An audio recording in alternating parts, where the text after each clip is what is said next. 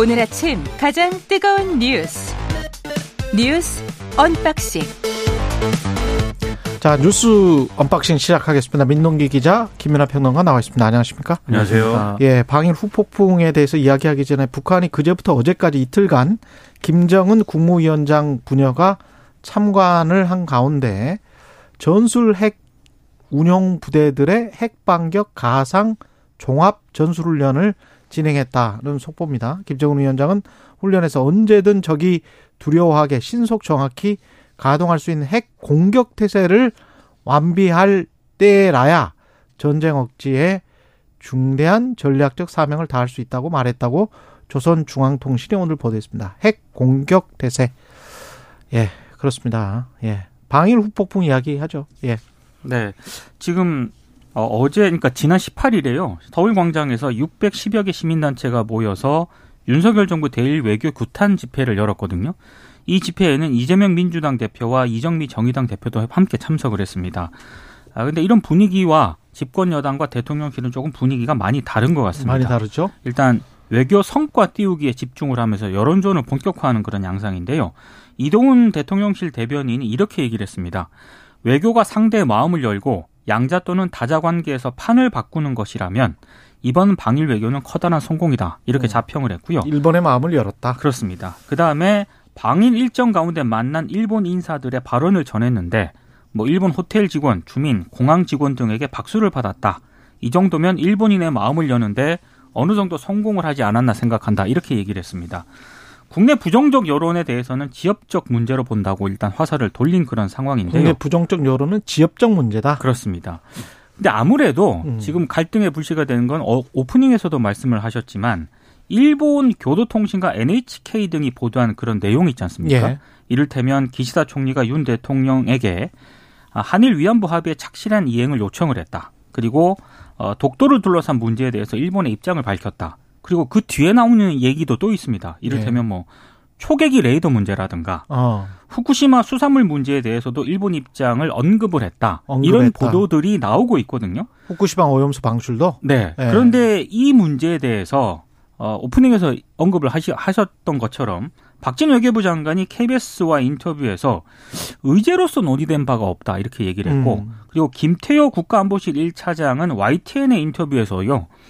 회담에서 오고 간 정상들의 대화는 다 공개할 수 없다 이렇게 얘기를 했거든요. 음. 그러니까 아니다 이렇게 얘기를 한 게 아니라 여러 해석을 나올 수 있는 그런 발언을 했기 때문에 이건 조금 문제가 있는 것 아니냐라는 그런 비판이 나오고 있습니다. 예.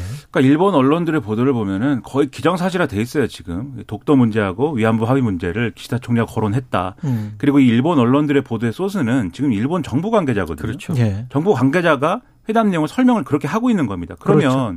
우리 정부 입장에서는 이게 사실이 아니면 그건 사실이 아니다라고 명확하게 얘기를 해야죠. 해야죠. 그렇죠. 예. 근데 지난주에는 분명히 이제 아니다라고 얘기를 했는데 지금 이제 어, 이 주말 새에 이 여론이 안 좋으니까 이 핵심 관계자들이 다 나와서 지금 언론 인터뷰를 하고 있는데 근데 의제로서 논의된 바 없다라고 하는 거는 기시다 총리가 그런 언급을 했다는 그 뉘앙스가 있기 때문에 예.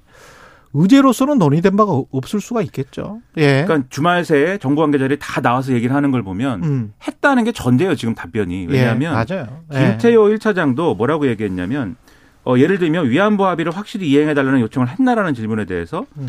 어, 이 해법을 막 얘기를 합니다. 지금 이제 한일 위안부 합의의 결과물이었던 화해치유재단에 남아있는 돈이 56억 원이고 위안부 생존자들 47명 중에 35분에게 이미 지급이 됐기 때문에 남아있는 돈은 우리가 미래지향적으로 쓰면 된다. 그러니까 이게 어떻게 하면 된다를 얘기를 하는 거잖아요. 그리고 독도 거론했느냐라는 질문에 대해서 최근에 이, 이 당국자들이 자신에게 독도 관련 얘기를 한 기억은 내, 내가 알기로는 없다. 그게 정상회담에 대한 얘기는 아니지 않습니까? 그렇죠. 그래서 이 의제로 논의된 게 아니다와 이러한 발언의 간극은 뭐에 있냐면 결국 윤석열 대통령하고 기시다 총리가 독대를 하지 않았습니까?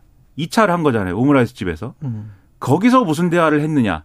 이게 핵심인 거거든요. 그럼 지금 이 얘기는. 근데 일본 언론 보도를 봐도요. 의제로서 이 문제를 기시다 총리가 언급을 했다. 양 정상이 이렇게 예. 보도를 한 게 아니고 음. 기시다 총리가 일본 정부의 입장을 윤 대통령에게 전달을 했다는 거거든요. 근데 그러면 우리 대통령은 뭐라고 답했나? 그렇죠. 아무 말도 하지 않았나? 그게 우리는 궁금한 그렇죠. 거거든요. 그래서 그두 예. 사람의 그 자리에서 우리 대통령이 어떻게 이러한 이 발언이나 주장에 대해서 대처를 한 것이냐. 이거를 지금 묻고 있는 건데 근데 여기에 대해서 명확한 답을 하지 않는다라는 건 어떤 의미인 것이냐. 이 의문이 커질 수밖에 없는 거고요. 그리고 이게 뭐 예를 들어서 그러한 자리에서 이 분위기 좋은데 뭐 이 망치기 싫어서 뭐 말을 안 한 것인지 아니면 나름대로 답을 했는데 한일 관계에 영향을 주기 싫어가지고 지금 이제 공개를 안 하고 있는 것인지는 모르지만 오히려 그 자리에서 했다는 말 중에 공개되는 말은 우리 국민들이 보기에는 적절치 않습니다. 왜냐하면 그 독대 자리에서 그 얘기를 했다는 거는 보도가 돼요. 대통령이 어, 총리가 일본 정치인 중에 제일 술이 세다는데 음. 사실이냐 이렇게 얘기했다는 건 보도가 되지 않습니까? 가십성이죠. 그렇죠. 네. 이런 얘기들만 보도가 되고 있어요. 그러면은 국민들이 볼 때 이 두 가지 보도를 종합을 해보면 기시다 총리는 그 독대 자리에서 일본의 국익을 관철시키기 위한 말을 한 것이고 대통령은 그 자리에서 뭔가 지금 말씀하신 대로 가십성의 어떤 이, 이 이 런 이 논란거리가 될 수 있는 음. 그런 얘기만 한 거 아니냐. 얘기가 이렇게 되는 것이기 때문에 그게 맞냐. 대통령실이 거기에 관해서 우리가 어떤 답변을 했고 무슨 이야기가 오고 갔는지 기시다 총리가 이야기를 했을 때 우리는 듣고만 있었다라는 건 좀 말이 안 되는 거 아니에요? 그렇죠. 이런 민감한 문제가. 그러니까 아무리 어떤 뭐 친교의 자리 그런 예. 성격이라 하더라도 기시다 총리가 윤 대통령에게 했던 발언들, 일본 언론을 통해서 전해지는 그런 내용들을 보면은 상당히 좀 의제성 있는 발언이지 않습니까? 그렇죠. 근데 여기에 대해서 윤 대통령이 어떻게 대응을 했다라는 전혀 안 나오고 있고 그리고 우리 정부 관계자가 국내 언론과 인터뷰하는 내용을 보면은 모호한 발언들만 하고 있거든요. 음. 근데 이거는 친교의 자리에서 나온 얘기지 않습니까? 예. 근데 지금 오늘 동아일보 같은 보도를 좀 봐도요. 그 공동 기자회견 했을 때 기시다 총리가 옛 한반도 출신 노무자, 노무자 문제라는 표현을 썼거든요. 강제 동원을? 그러니까 강제 동원이라고 하지 않고 옛 한반도 출신 노무자 문제라고 표현을 했는데 음. 이 표현 자체가 강제 동원의 강제성을 부인을 하는 것이다라는 그런 비판이 나오고 있습니다. 당연하죠. 예. 예. 그리고 그래서 강제 동원에 했던 그 피해자의 아들이 오늘 동아일보와 인터뷰를 했는데 그 부분을 언급을 하면서요. 왜 윤 대통령이 이 문제에 대해서 수정을 요구를 안 했는지 모르겠다. 음. 예, 조금 더 당당하게 표현했으면 하고 좀 바랬는데 그게 굉장히 섭섭했다. 이렇게 인터뷰를 하고 있거든요. 우리가 이렇게까지 해줬는데 그 역사적인 정의에 관해서는 그래도 말할 때는 인정을 해야 되지 그렇죠. 않느냐 이런 네. 이야기는 할 수 있는 거 아닙니까 한국 대통령이 그 강제 동원이지 않았었느냐 그게 어떻게 강제 동원이 아니냐 이 정도 이야기는 할 수 있는 거잖아요. 그렇죠. 그리고 예. 그게 이제 여러 외교 전문가들이 하는 얘기가 이제 구상권 청구 안 한다라는 것도 뭐 언론 인터뷰 정도에서 얘기했으면 됐지 그러면 최소한 다 양보하더라도 그걸 정상회담 결과에 대해서 기자회견하는 자리에서 또 언급할 필요가 있었느냐 그 여러 가지 얘기를 하는데 근데 이 모든 비판과 모든 이제 문제 제기에 대해서 지금 이제 보수 언론 그리고 여당 그리고 정부 대통령실은 이렇게 얘기를 하고 있습니다.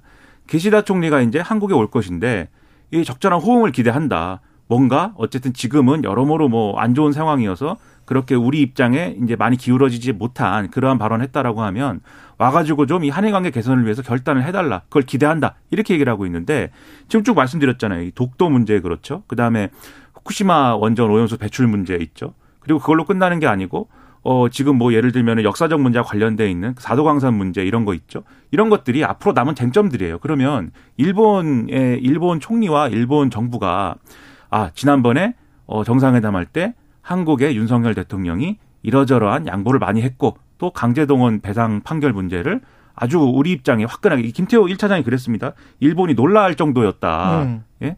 어, 일본 입장이 다 관철된 것이기 때문에 거기서 놀랄 정도였다고 얘기했잖아요. 이렇게 해도 괜찮냐라고 오히려 그렇죠. 우리를 걱정해줬다는 그렇죠. 일본이 그러면 그때 아, 한국이 그렇게 해줬으니까 이 남은 음. 문제에 대해서는 한국 입장을 배려해가지고 우리가 앞으로 이거는 다 한국 입장에 맞게 처리하자.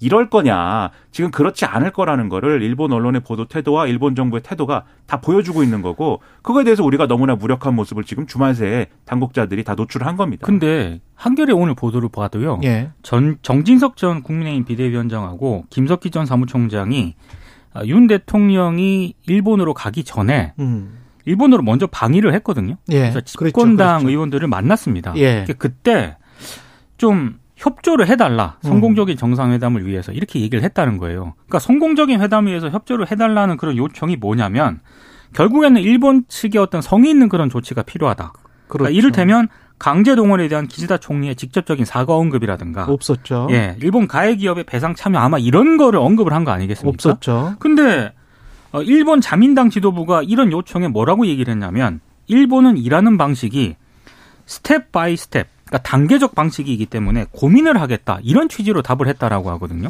근데 지금 그 뒤에 한일 정상회담에서 나온 얘기를 보면은 전혀 아니지 않습니까? 그렇죠. 그러니까 기시다 총리가 저는 혹시 뭐 이렇게 셔틀 외교 차원에서 방한을 한 이제 방안을 한다 하더라도 이 기조에서 크게 바뀔 것 같지는 않습니다. 그러니까 step by step이라는 의미도 제가 볼 때는 그 step by step이라는 논리를 따라가려면 단계가 1단계에서 2단계, 3단계 이렇게 가는 게 스텝 그렇죠. by step이잖아요. 근데 그 말의 정확한 의미는 추론하자면 지금 이제 예를 들면 보수적인 성향의 일본 전문가들도 뭘 지적하냐면 일본이라는 나라의 외교의 어떤 전략이라는 거는 예를 들면 계약서의 문구 하나하나를 따지고 이 문구의 의미를 확인해 가면서 하는 방식이지 저쪽이 통 크게 양보했으니까 우리가 우리도 한 번 양보한다 이런 방식이 애초에 아니라는 거예요. step by step의 의미는 아마 그 의미일 것으로 추정이 되는데 그렇다고 하면은 당연히 우리가 양보했으니까 일본이 그다음에 양보할 차례다. 이 계산법은 안 먹히는 것이죠. 양보한 내용이 이러저러한 내용이고 그건 우리 이익이다. 그리고 나머지 우리 이익에 대해서는 별도다. 이렇게 얘기하는 게 일본의 접근법이라는 거기 때문에 그러니까 이런 전문적인 어떤 이런 이 어떤 식견을 놓고 봐도 우리의 기대가 충족되지 않을 가능성이 크다는 것이고 그 충족되지 않을 가능성을 그러면 최소한 대비는 해야 됩니다. 이 정부가. 근데 이 주말새에 드러난 입장은 그 대비조차도 지금 안 하고 있는 거예요. 그러면 이게 걱정스러울 수밖에 없고 국민이 우려할 수밖에 없다는 거죠. 예. 다음 소식도 전해드리겠습니다. 어제 김기현 대표 취임 이후에 첫 고위 당정 협의회가 열렸군요. 네. 그래서 뭐, 뭐, 이, 그 방일, 방일 문제라든가 이런 문제에 음. 대해서도 얘기를 했는데, 근데 주로 이제 논의가 됐던 거, 언론들이 주목을 했던 거는 주 69시간 논란이지 69시간. 않습니까? 이제 예. 김대기 대통령 비서실장이 어제 이제 얘기를 했는데, 어, 여론하고는 그렇게 좀 많이 동떨어진 그런 발언을 또 내놨습니다. 한마디로, 프레임이 씌워져서 진위가 잘 전달되지 않고 있다. 예. 이런 내용입니다. 그래서 정부의 소통 홍보 문제 때문에 지금 논의가 이렇게 되고 있다. 그래서 이 문제가 소통 홍보 문제를 이제 부각을 하면서 앞으로 소통 홍보를 강화하겠다 이런 차원이거든요. 근데 여기에 대해서 일단 뭐 야당이라든가 어 지금 뭐 노동계에서는 여전히 정부가 지금 제대로 문제의 심각성이 뭔지를 제대로 파악하지 못하고 있는 것 같다라고 강하게 비판을 하고 있, 있습니다. 그 당정 협의라는 자리는 어쨌든 정부하고 당이 이제 핵심 현안에 대해서 논의를 하는 자리인데 그 자리에서 김대기 대통령 비서실장이 말씀하신 대로 이제 일종의 이제 홍보 문제 얘기를 하면서 그러면서 뭐라고 한 거냐면 각 부처에서 추진하는 정책은 반드시 당과 협의해서 예상되는 부작용을 사전에 거르는 노력을 강화할 것이다. 이렇게 얘기를 했다는 겁니다. 그리고 김기현 대표도 언더 어떤 정책이든지 간에 한 번 발표되면 파급력이 매우 크고 때로는 취지와 다르게 자칫 다른 부분이 확대해서 해석될 수 있기 때문에 정책의 입안 발표 이전에 당정 대 대통령실 간에 충분한 논의와 토론이 선행돼야 된다 이렇게 얘기를 했다는 거거든요. 음. 근데 이 뉘앙스를 잘 봐야 되는 게 대통령실이 앞으로 어, 당과 그러면 잘 협의를 해보겠습니다 이렇게 얘기했다는 거는 지금 당은 불편한 기류가 있다는 거 아니겠습니까? 예. 그리고 불편한 기류라는 건 제가 볼 때는 두 가지 트랙인데 첫 번째는 어쨌든 이것을 어쨌든 이 당 의제가 아니고 이 대통령실, 그러니까 정권이 주도한 의제잖아요. 이, 이 근로시간 개편안이라는 것은. 근데 그런 것은 어쨌든 간에 부정적인 영향이 와서 결국은 당 지지율의 하락으로 이어졌다라고 하는 인식이 첫 번째로 있기 때문에 이거는 여당 입장에서도 사실 불편할 만한 일이죠. 그런데 두 번째로 그럼 이거를 해결해 나가는 과정에서도 손발을 잘 맞춰 가지고 어떤 방향으로 어떻게 보완할 것인지를 논의하고 지금 진행이 돼야 되는데 그렇지가 않잖아요. 대통령이 그냥 이 일본으로 가기 전에 예. 60시간 상한으로 해야 된다. 그냥 이렇게 얘기를 해서 여당은 그 이전까지 어쨌든 정권의 방침이 최대 69시간까지 어떤 주는 할 수 있는 일, 일을 할 수 있는 주를 만드는 거니까 아 실제로 적용했을 때는 69시간까지는 아닐 겁니다. 이 얘기를 설득을 하고 있었는데 60시간을 상한을 해야 된다는 얘기는 이게 또 안 맞는 거잖아요. 음. 그러니까 이런 엇박자가 나오는 거에 대해서 부담을 느끼고 있다라는 게 여기서도 드러나는 것인데 어떤 논리를 만들어내겠죠. 그러니까 이게 노동계라든가 이른바 이른바 윤석열 정부가 좀 여론을 좀 들었던 MG 노조 쪽에서도 요구하는 내용을 보면은 사실상의 전면 재검토를 요구를 하고 있다라고 보거든요. 근데 지금 정부 여당에서 나오는 얘기는 계속 일정 부분 보완하겠다. 홍보에 문제가 있었으니까 홍보를 강화하고 소통을 좀 강화하겠다 이런 차원이거든요. 근데 정부가 보완을 할 때 60시간을 일을 하더라도 정부의 주장, 뭐 애초의 주장처럼 뭐 69시간을 일하면 설사 69시간을 일해서 한 달간 쉴 수 있다. 그러면 저라도 할 것 같아요. 진짜로. 진짜로 쉴 수 있다면. 아 근데 연, 있는 연차도 제대로 못 쓰는데. 못 써. 못 쓰고 그렇죠. 제가 과거에 한 20여 년 전 일이긴 합니다만은 너무 일을 많이 했다고 나중에 이거 잘못하면 노동법으로 그 고발이 된다고 해가지고 돈을 일부 그 뱉어낸 경우도 있어요. 토해낸 경우도 있어요. 그 정도로 현장에서는 전혀 적용이 안 돼요, 이게. 눈 가리고 아웅하는 것들이 있기 아니, 그러니까 때문에. 어려운 얘기가 아니고요. 예. 직장 생활을 해보신 분들은 누구나 다 공감하는 이게. 이게 적용이 되면 한다니까요. 근데 그렇죠. 적용이 실제는 안 된다니까. 그렇죠. 그리고 만약에 지금 예. 말씀하신 것처럼 69시간 최대 일을 시켜놓고 나머지 기간 동안에 휴가를 쓰려고 하는데 이런저런 핑계로 그것을 휴가를 못 쓰는 상황을 만들었다라고 할 때 그 기업을 그러면 완전히 그러면 이- 처벌할 수 있어요? 뭐 그렇죠. 처벌 못하지. 그렇죠. 예, 기업을 없앨 정도의 그러한 강력한 처벌이 수반되느냐 그 기대하는 사람도 아. 아. 무도 없고 가능하리라 믿지도 않고 불가능합니다. 그건. 재계에서 요구하 요구 그, 그 그거 그런 거 한다고 하면 재계에서 어떻게 나오겠습니까? 그렇죠. 그러니까 이게 과연 가능한 방안인지에 대해서 다시 한번 검토를 해볼 필요가 있는 것 60시간이든 같습니다. 69시간이든 그냥 일하다 많은 거예요. 실제 실제 현장에서 그렇게 될 가능성이 굉장히 높습니다. 검찰이 이재명 대표 이번 주 내에 불구속 기소할 전망입니다. 그러니까 대장동 위례개발 특혜 의혹하고요. 성남 FC 후원금 의혹과 관련해서 불구속 기소할 것으로 일단 언론들이 보도를 하고 있습니다. 이재명 대표에 대해서 구속영장 청구한 지 한 달여 만인데요. 아, 다만 이번 기소에는 언론들의 관심을 모았던 화천대유 대주주 김만배 씨로부터 천화동인 1호 지분 일부를 약속을 받았다. 이 혐의 있지 않습니까? 이른바 428억을 약속을 받았다. 이 혐의는 포함되지 않을 것이다. 라고 언론들이 보도를 하고 있습니다. 그러니까 검찰이 정진상 전 민주당 대표실 정무조정실장 등이 김만배 씨로부터 428억을 약속받는 과정에서 이재명 대표가 보고를 받거나 승인을 했다라고 의심을 하고 지금까지 수사를 진행을 해왔었는데 일단 언론 보도를 종합을 해보면은요. 김만배 씨는 물론이고 정진상 전 실장 등으로부터 유의미한 진술을 확보하지 못한 것으로 일단 보도가 되고 있습니다. 그래서 일단 이번 주에 에, 대정동 위례개발 특혜 의혹, 성남 FC 후원금 의혹과 관련해서 불구속 기소가 거의 뭐 확실시 되고 있습니다. 예.